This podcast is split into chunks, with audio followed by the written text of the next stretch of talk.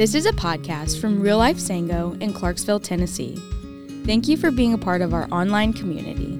We would love for you to join us at 8:30 or 10 a.m. on Sunday morning at the City Forum. In the meantime, if you would like to share a prayer request, make a financial contribution, or take a step at real life, you can text mission to 97,000. Now enjoy the podcast. The attribute that I picked was uh, God is wise. Not because I'm wise, but who's the wisest person you've ever met? You know, a lot of people say, well, maybe my grandparents or, you know, maybe your parents. Maybe when you were young, you were growing up and you looked at your parents and thought, boy, they are really wise. You know, when you're small, your dad fixes everything, your mom knows all this stuff, and then you become a teenager and they forget everything they knew, right? They're no longer wise. And then they get married, you know, um, end up having kids of their own, and then they come back and say, somehow you just got more wise again, right? So, in order to take a look at the attribute of God is wise, I think we need to first define what is wisdom. And so, a, really good um, saying that I've heard is an intelligent person knows what to say.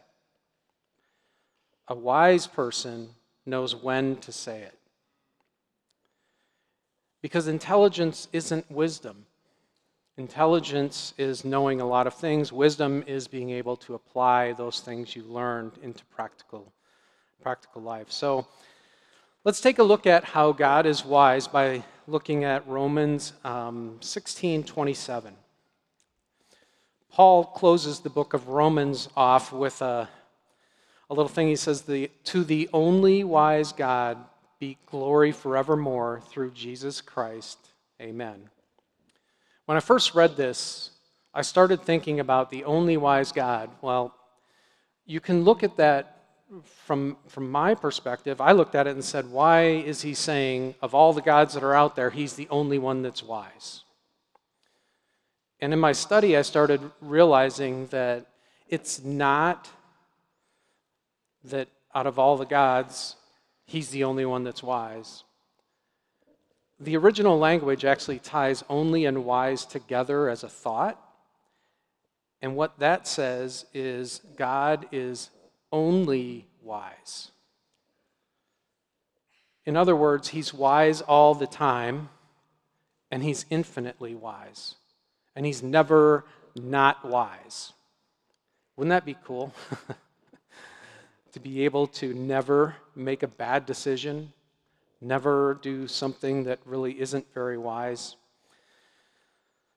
If we look at other scriptures, uh, 1 Timothy 1.17 says Paul, uh, Paul also says, to the King of the ages, immortal, invisible, the only God, be honor and glory forever and ever. Amen. And the reason I wanted to point this out is Paul, in the previous verse that I read, was not saying that there's many gods. He's saying he's the only God, and God is only wise. So let me illustrate a little bit about God's wisdom. We'll never be able to, to see all of God's wisdom. But as we look at the universe, you know, we try to count the stars. How many stars are out there? Does anybody know? Anybody counted them? Um, every time we invent something new to be able to see further into space, we find more stars. And as I did a little bit of study, according to nasa.gov right now, with the newest technology that they have, they now believe there is at least one septillion stars. I've never heard of that before, but evidently that's a number. It's actually a 1 with 24 zeros. Didn't know that even existed. Just our Milky Way, the, the galaxy that we are in right here, has 100 billion stars.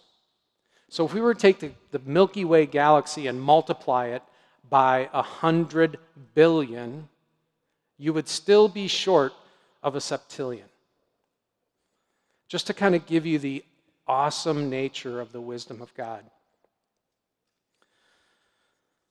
Did you hear the story of the scientist who said, We have become so wise?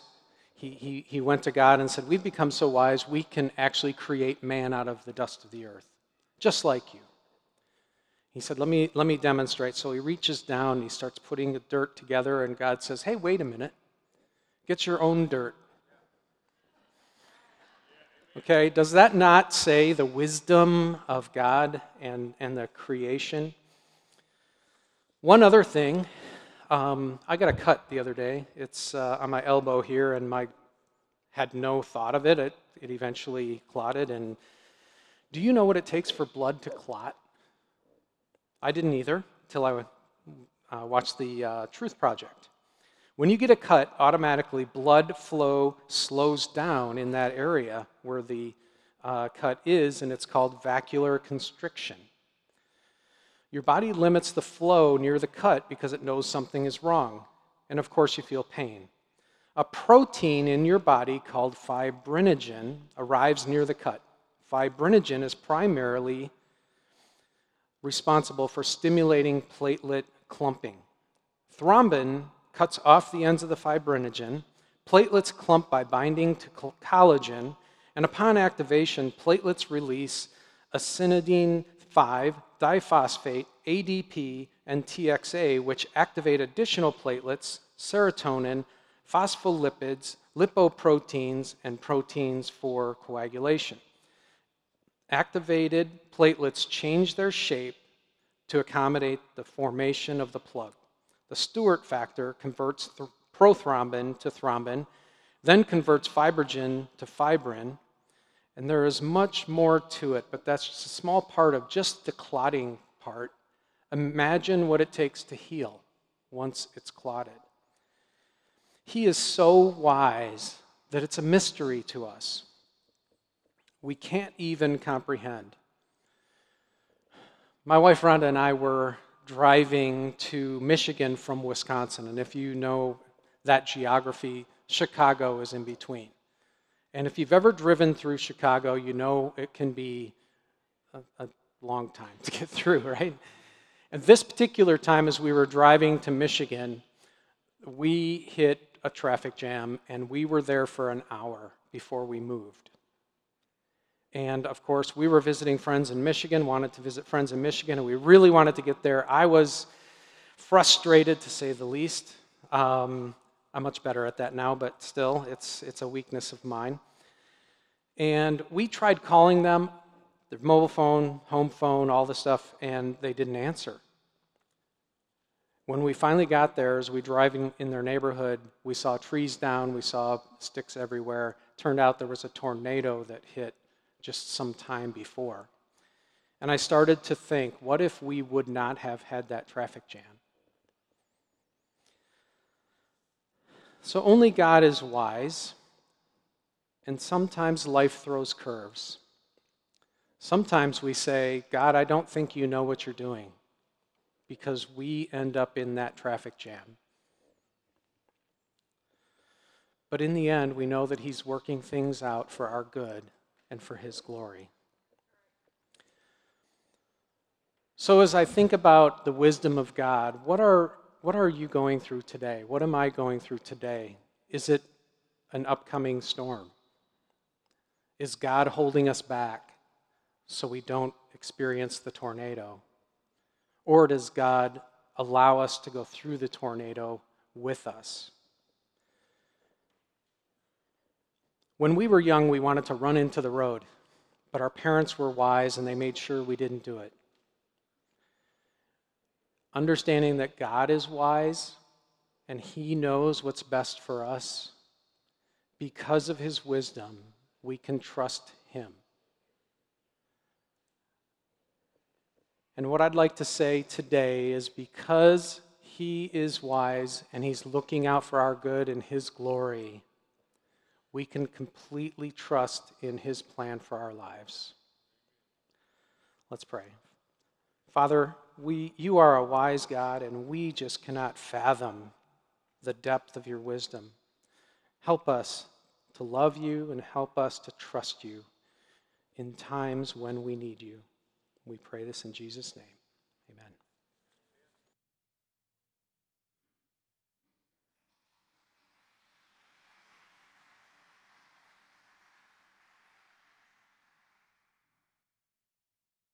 Good morning, church. For those of you who are new to real life, or if it's your first time back in a long time, we have a mantra here, and it's keep it real, keep it Jesus.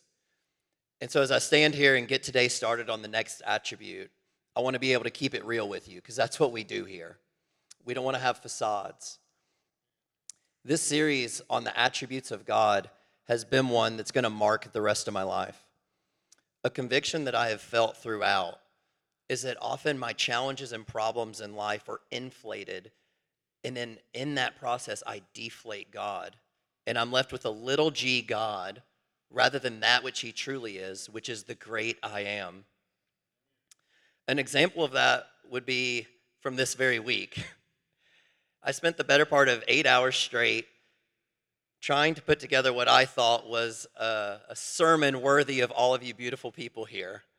It was polished, it had scholarly quotes and scriptures, which are not bad in and of themselves. But if my goal is to stand here and to please you, then it's always going to fall flat. You see, we are all here to be able to bring praise and honor and glory to God. And so, as I read eight hours of work on paper and felt a bit defeated, I just began praying.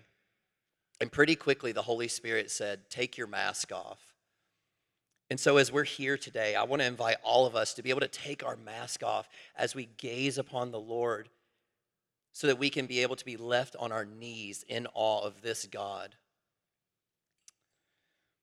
So, as we've learned the last few weeks, as we look at the attributes of God, just some of them, the God that we are teaching about has revealed himself as righteous, holy, omnipresent, love, grace, omniscient, sovereign, omnipotent, good, merciful, self existent, beautiful, wise, and immutable, which I'll be sharing with you today.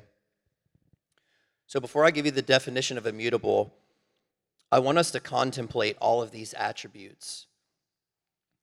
And if we consider them, I think we can pretty quickly conclude that the God that we are proclaiming is so other than we are. After all, everything that we can imagine in our own mind is a created concept, even if it's only in our mind, and it's less than who God is.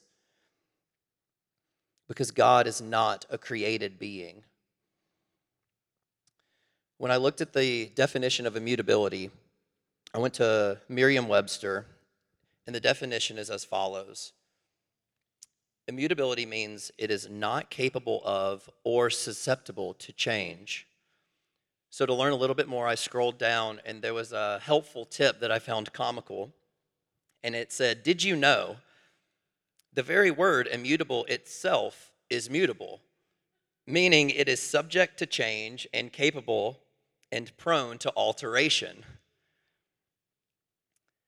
So, as we attempt to do our best to use man made words to define an infinite, eternal God, we need to be careful to consider him in a right way, lest we get a God that is reduced down to be less than he actually is. While speaking on the holiness of God, A.W. Tozer writes Any deterioration within the unspeakably holy nature of God is impossible. Indeed, I believe it impossible to even think of such a thing.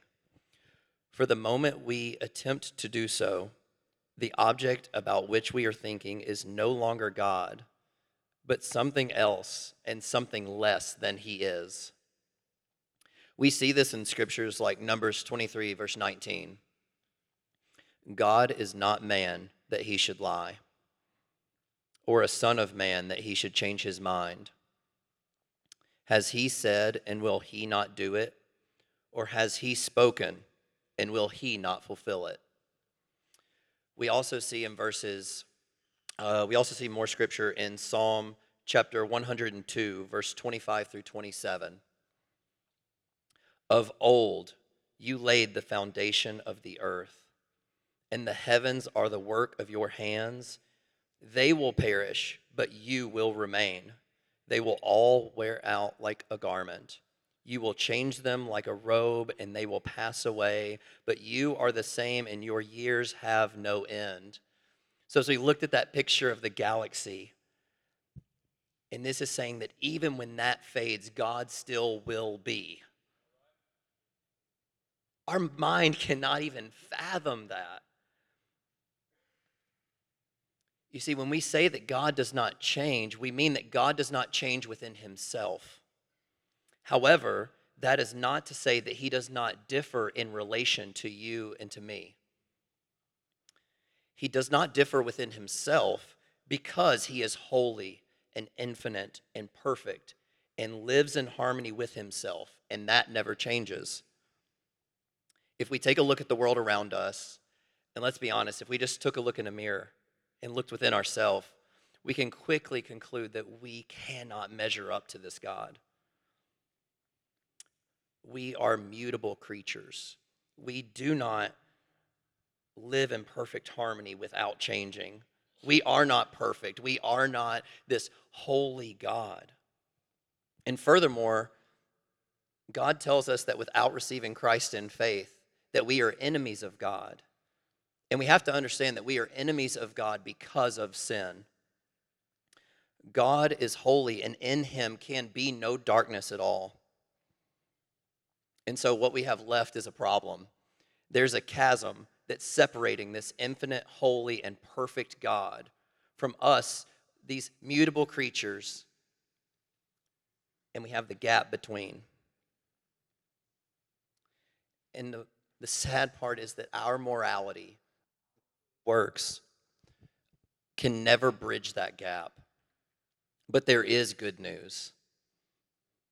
Though we live in an ever changing and ever morphing world, we can anchor ourselves in an unchanging God through Jesus Christ. Jesus tells us in Luke 19:10 that he came to seek and to save the lost. Romans 5:8 puts it this way, but God shows his love for us in that while we were still sinners, he died for us. The unchangeable Jesus Christ, who is the same yesterday, today and forever, sacrificially laying down his life for us, the changeable, so that as we die to sin and a death like his, we might live life in a resurrection like his.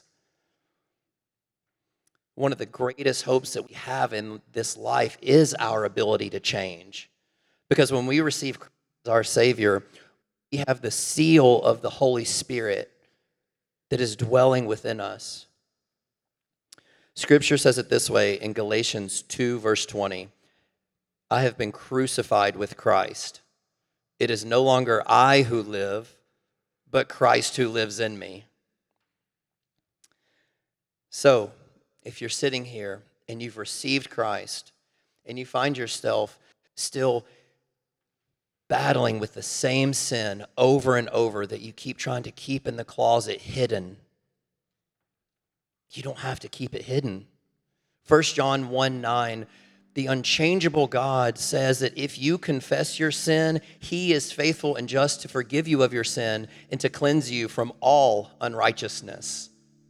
Not some, but all. To the one who is struggling with an aging and decaying body, or the one who was born with a disability and you've lived your whole life without being able to have full function. There's encouraging words in Jesus. In 2 Corinthians 4:16, it says, "Therefore we do not lose heart. Though the outer self is wasting away, the inner man is being renewed day by day." The process of changing a holy God changing us to become more like Him day by day. To those who are here and are lonely and anxious, we have encouraging words in Romans 8. It says, No, in all these things we are more than conquerors through Him who loved us. For I am sure that neither death nor life, nor angels, nor rulers, nor things present, nor things to come nor powers, nor height, nor depth, nor anything else in all creation can separate us from the love of God. If there's someone here that's battling with a hard heart and you've just never let God into that hard heart, or you have unforgiveness towards God, towards your parents, or, or an ex spouse, we have encouraging words in Ezekiel 11 19. And God says, I will give them one heart and a new spirit. I will remove a heart of stone, and I will give them a heart of flesh the immutable, never changing God. He is not static, He is not distant and far away, but He is alive. He's in our midst, and He is calling to each and every one of us. He is drawing us in as a loving Father, saying, Come to me, all of you. And we have the hope that He will never change in that affection for you. Thank you, church.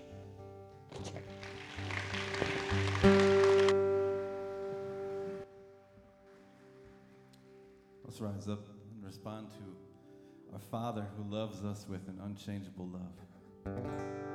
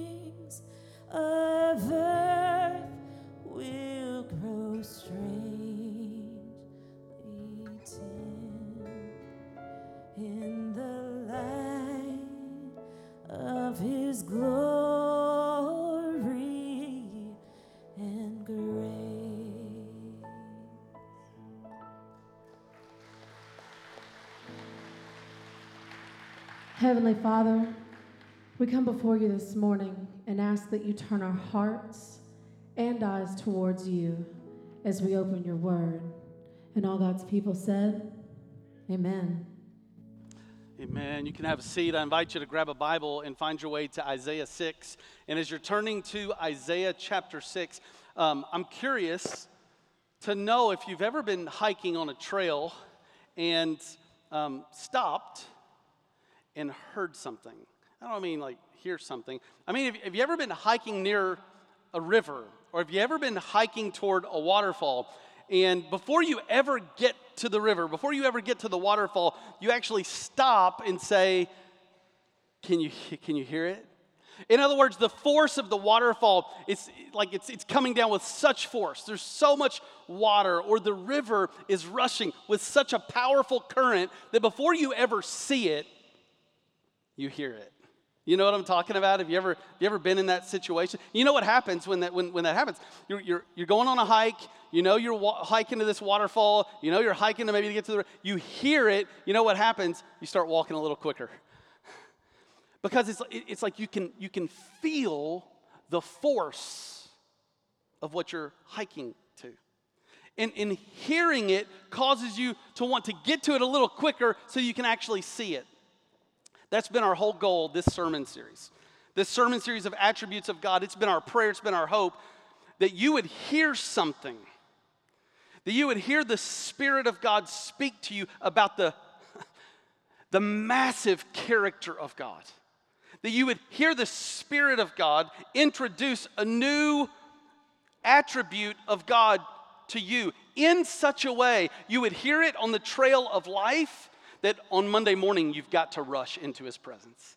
That you would hear something on Sunday morning that, that stirs in your heart, that kind of jolts something that was stuck in you and it gets unstuck and you see with clear spiritual eyes and it makes you long for the presence of God. It's like it's not good enough to just hear the whisper of the Spirit in a gathering like this. You must see Him. You must see Him for yourself with your own eyes. You must see Him with spiritual sight in your heart. That's been our hope. That's been our goal in this sermon series. You know, we were made for the transcendent. Like we were, we were made to behold wonder. I remember years ago when we were living in New York City, we would have mission teams come up and partner with our work in the city. And a student minister once shared with me, he said, I love bringing my students to the city because there's not much left in the world that causes them to be in awe. But when he would bring his students into the city, they were just mesmerized. Well, students on a mission trip are not alone. Over 66 million tourists visit New York City every year. Why is that? It's because we were made with a longing to behold things that are glorious. That's the attribute that I'm preaching on this morning the glory of God. God is glorious. One of my favorite pastors and authors um, has famously said over the years the glory of God is a lot easier to describe than it is to define. Uh, but nonetheless, he takes, uh, he takes a stab at defining that God is glorious or the glory of God in this way. John Piper says, The glory of God is the manifest beauty of his holiness. Manifest, meaning it's, it's, it's, it's made visible, it's the manifest beauty of his holiness. He goes on to write this. He says, It's the going public of his holiness. It, it's the way he, God, puts his holiness on display for people like you and me to apprehend. So the glory of God is the holiness of God made manifest. And then he gives this extended definition. This is what he says He says, The glory of God is the infinite beauty and greatness of God's manifold perfections. In other words, there's not just one thing about God that's perfect, everything about God is perfect. And it takes like books and books and books and books to try to summarize how God has revealed himself to his children in the sacred scriptures. And it's so important that we understand who he is and we too get a glimpse of his greatness and his majesty. Isaiah 6, as you're turning there, if you're familiar with that passage, you're, probably going, okay, that passage is about the holiness of God. But I think perhaps this morning you might see something fresh about the glory of God. Look at it with me. If you found your way to Isaiah 6, just hold your Bible up. Let me know you're tracking. All right, I see you. Isaiah chapter 6. In the year that King Uzziah died, I saw the Lord sitting upon a throne, high and lifted up, and the train of his robe filled the temple. Above him stood seraphim. Each had six wings. With two he covered his face, and with two he covered his feet, and with two he flew. And one called to another and said, Holy, holy, holy is the Lord of hosts. That sounds like it's about the holiness of God. But look at the next phrase with me. The whole earth is full of his glory. In other words, these seraphim creatures, as they were as they were describing and worshiping and as they were declaring that God was holy, the, conc- the conclusion about his holiness being seen was that God is glorious. God is glorious. I like to describe the glory of God as a summary attribute. In other words, when you take everything else about God into account, you have to conclude He's glorious. What else can I say other than He's glorious? So you think about God is loving, and God is gracious, and God is merciful, and God is omnipotent, and God is omnipresent, and God is omniscient, and He's holy, and He's just. what can you say other than He is glorious. God never had a beginning. No one created him. He will not end. He will not expire. He will not go out of style. He will never become irrelevant. His beauty will not fade. And his wisdom will not ever increase because he's already infinitely wise. His strength will never atrophy. His memory will never fail. Say it with me God is glorious. And we've feasted upon all that the world gives us so that our spiritual appetite and our spiritual faculties struggle to discern the glorious God who upholds it all. Uh, the, the, the longing in us, we've feasted so often upon the things that cannot fulfill us, that, that it's that longing in us that we, we just wonder can I ever be satisfied? Well, we, we, we're groping and we're longing for the grandeur of something, and it's only the grandeur of God that will satisfy. Psalm 19, verse 1 through 4 says it this way the psalmist says, The heavens declare the glory of God and the sky above proclaims his handiwork. Day to day pours out speech, and night to night reveals knowledge. There is no speech, nor are there words whose voice is not heard. Their voice goes out through all the earth, and their words to the end of the world. What's that saying? That's saying every time God clears the clouds and shows forth the stars, they are speaking about the glory of God. And they go out to the end of the earth. Every human being looks up in the sky and knows that God is glorious. Some, some people hate that because they want to be God. They don't want to submit to God. They want to live life their own way. They don't want to come to God on God's terms. They want to come to God on their terms. They want to create a God made up out of their own imagination. And so when they see the glory of God on display, they suppress it and they say it's not true or they hate it or they run from it or they ignore it. But the good news is, is we can actually delight in it. We can treasure the glory of God. Just a couple of nights ago, Susan was talking about um, how she heard one pastor talk about what Bob talked about this morning is the vastness of the galaxies. And that's what the psalmist in Psalm 19 is saying is the heavens declare the glory of God the vastness of the galaxies. And Susan was just amazed that, that our galaxy is just like one tiny little speck upon galaxy upon galaxies upon galaxies. And our little finite minds struggle to comprehend the vastness of the, of the, of the universe. One of my favorite things to do is spoil people's beach vacations by reminding them that only 5% of the ocean has been explored by humans. no, really, I don't want to I don't want to ruin anybody's vacation, but have have you thought about that? Only 5% of the ocean has been explored. So, so somewhere buried deep in the ocean right now, so over 70% of the Earth's of, of the Earth's surface is covered with water, and only 5% of that has been explored by humans. So, somewhere deep in the ocean, there's a little sea creature that no human being has ever seen, taken a picture of, or a video of, Nobody's ever named it but God alone. no super scuba diver has ever laid his eyes on it. It's just there, declaring God is glorious. God is glorious. It, it's so critical that we have a vision of the glory of God because it's only the glory of God that will get us through the most horrific trial that we'll ever walk through. Life is just filled with brokenness. It's just filled with disappointment. It's just filled with heartache after heartache after heartache after heartache. But it's the glory of God that says, no, it's worth getting out of bed today. It's, it's worth believing for something better. It's, it's worth looking. You see, sports are not ultimate. Money is not ultimate. Retirement is not ultimate. Family is not ultimate. Our God is infinitely glorious. And as your pastor and friend, I want you to understand God's glory as much as possible. I want you to delight in and treasure God's glory above all things. I want you to leverage your life to make His glory known. I want you to live your lives to display His glory. I want us to be spent for the glory of God.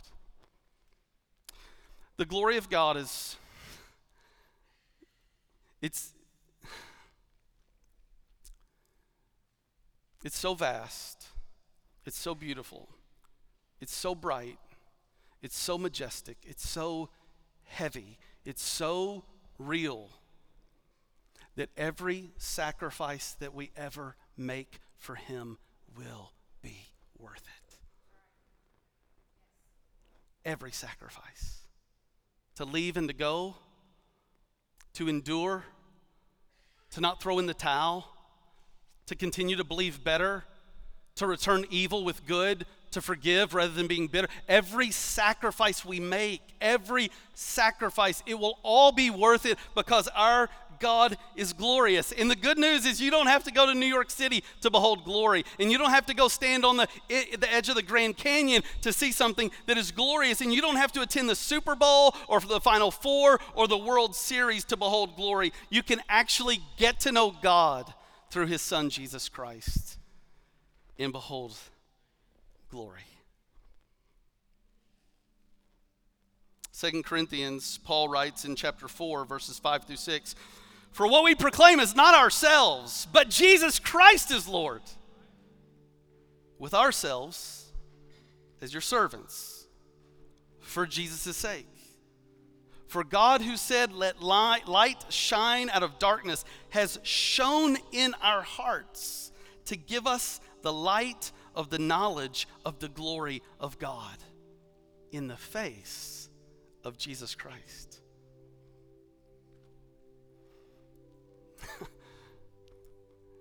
This, this whole series, we've been talking about all these big ideas about God. It's kind of been stretching our brains a little bit. We've been saying words you've never heard of and you've never used, and you're like, it's a little overwhelming. But don't miss this. For God, who said, Let light shine out of darkness, He has shone in our hearts, in that most intimate place of who you are and who I am. God has shone, He's shined His light of the knowledge of the glory of God. So, this vast concept that we use all these big analogies, and all these big words, and we dig up all these scriptures to declare that God is majestic and mind blowingly big and infinite. The infinite is intimate. Don't miss that. The, the, the infinite is intimate. He came as a baby. And he came as a baby so that creatures like you and me would know that the infinite is approachable. because how would we ever think we were welcome in the galaxy creating God's presence? How would we dare step foot into the presence of a holy, majestic God? He came as a baby. and a baby welcomes everybody, you know? He came as a baby. He went to the cross. He died in our place. He rose victoriously from the grave. And now, by His Spirit, if you turn to Jesus and you trust in Jesus, God shines His light in your heart. And when He shines His light in your heart, He opens your eyes and He lets you see His glory in the face of His Son, Jesus Christ. Woo! Come on, church! It doesn't get any better than that. So make today the day you stop ignoring God. So make today the day you stop running from God. So make today, make today the day that you stop putting God in a box. Make today the, the day that you stop letting God be a part of your life and begin to bow your knee and worship the Almighty. Begin to, to give Him everything. Begin to be spent for Him and live for Him. Listen, His grace is sufficient, His strength is made perfect. I can do all things through Christ who strengthens me. Listen, we're. You know, we're men and women made of dust, but you know what the scripture says? He's crowned us with glory and honor. He's made us a little lower than the angels. His invitation is to come and to walk with Him and to display His glory to the world. Whether you eat or drink, whatever you do, do all for the glory of God. That's what the scripture says. And friends, listen His glory is worth every sacrifice that we will ever make. You can get to know Him deeply and intimately. You can encounter and be satisfied with His glory by drawing near to Jesus and trusting Him. Let's pray together. Father, I pray you'd give us eyes of faith to see our need for Jesus and to see His sufficiency. Lord, give us eyes of faith to see your glory and to hunger for it, and give us courage to live for you. The Spirit of God, would you have your way with Real Life Church today? Would you have your, have your way with every middle school heart and every high schooler's heart and every single adult, every, every, every, every widow, Lord, and every, every retired couple, Lord, every young married couple, every, every pregnant mom, Lord, would you have your way in our, in our lives? Do it for your glory. We pray in Jesus' name. Amen. Let's stand. Let's sing out. He is worthy, church. Thank you for listening. We trust that God is stirring something special in your heart today. We hope to see you on Sunday very soon. Keep it real, keep it Jesus.